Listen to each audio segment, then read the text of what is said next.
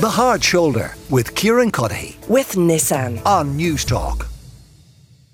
Anyway, speaking of money, the ESB group tripled its after tax profits in the first half of this year, reaching 390 million euro. Of course, this comes against the backdrop of customers facing soaring energy bills. And it has led some to question why the ESB can simply not pass on these savings through Electric Ireland directly to customers. Well, let's find out why. Paul Deane is with me. He's a research professor at University College Cork. Uh, uh, Paul, I, let me ask you that question first and foremost. Can the ESB do something like that?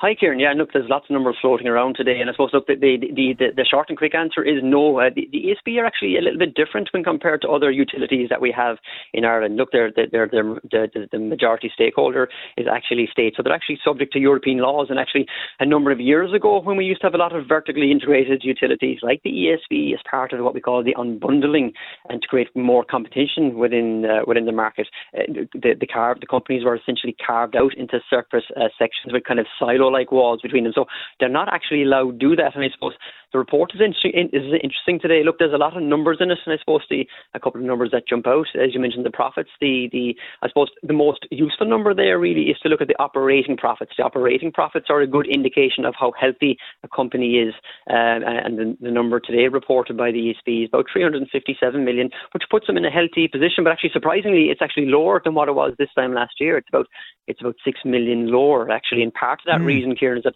because the ESB are a semi-state and, and they do generate lots of revenue, they're actually obliged and they need to invest recycle a huge amount of revenue back into society and back into the economy. So another number that jumps out today as well is almost a half a billion euro of investment into critical energy infrastructure, and that's needed as well. So look, yes, there's good healthy profits reported by the ESB today, lower uh, surprisingly enough than compared to, to the same time last year, uh, significant nonetheless, but they're still in a healthy position. Okay, so the long and the short of the uh, of it, in terms of that question people might ask at the dinner table tonight, why can they not pass it on through Electric Ireland? They simply can't. They're not allowed. Electric Ireland has to compete on its own with other suppliers. Exactly, but there's also, I suppose, it's helpful maybe to manage the expectation, and maybe a, a bit of useful context.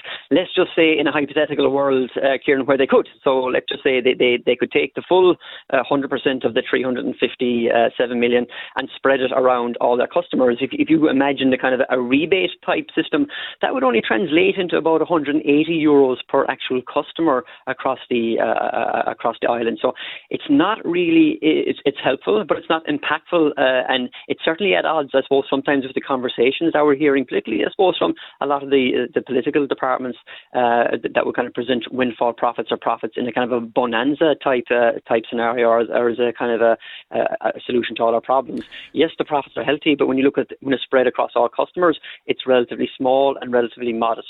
Oh yeah, that's it. Because that's another interesting aspect of this. Uh, when, when people became aware today, you know, of that arrangement and the competition law that would uh, prevent the ESB passing this on through Electric Ireland, the, the, the, the, retort is, well, then let's just tax it. Let's just use that windfall tax and let the state gather up all of that money. Wouldn't make a huge difference, it sounds like. No, it, it would be helpful, but I suppose, again, it's, it's always I suppose, uh, you know, useful to step back. A lot of the money has already been recycled back into the economy, either through investment in delivery of electricity, in the investment of renewables, and also again because the ESB they're supposed a little bit different to, to, the traditional utilities. You know, there will be a dividend coming back into the government as well. So I think what the government need to keep an eye on is what dividend will be coming back from the ESB into the into the exchequer, and how will they use that dividend? You know, and it's really important at this time when we're all struggling massively with our electricity bills and our energy bills that any money that comes comes back in to the exchequer is used particularly for targeted at low income families because they're the ones who need the highest level of support.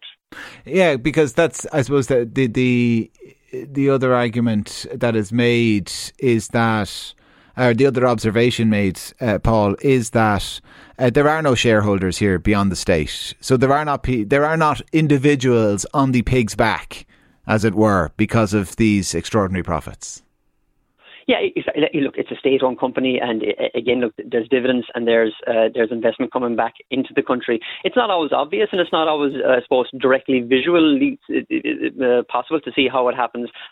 The other element, I suppose, where a lot of media picked up on today is the uh, is these exceptional items that were mentioned within the ESB reports. Now, exceptional exceptional items are kind of tricky to explain, but essentially they kind of reflect kind of non-cash flows uh, within the system, and, and this refers really, I suppose, to assets and particularly around contracts that ESB have for using gas and coal and carbon credits that it, that have increased in their value, but it doesn't necessarily translate actually into physical cash flows in the company. It's a little bit like owning a if you buy a, a, a ticket to a football match that's a year away or a ticket to a concert that's a year away.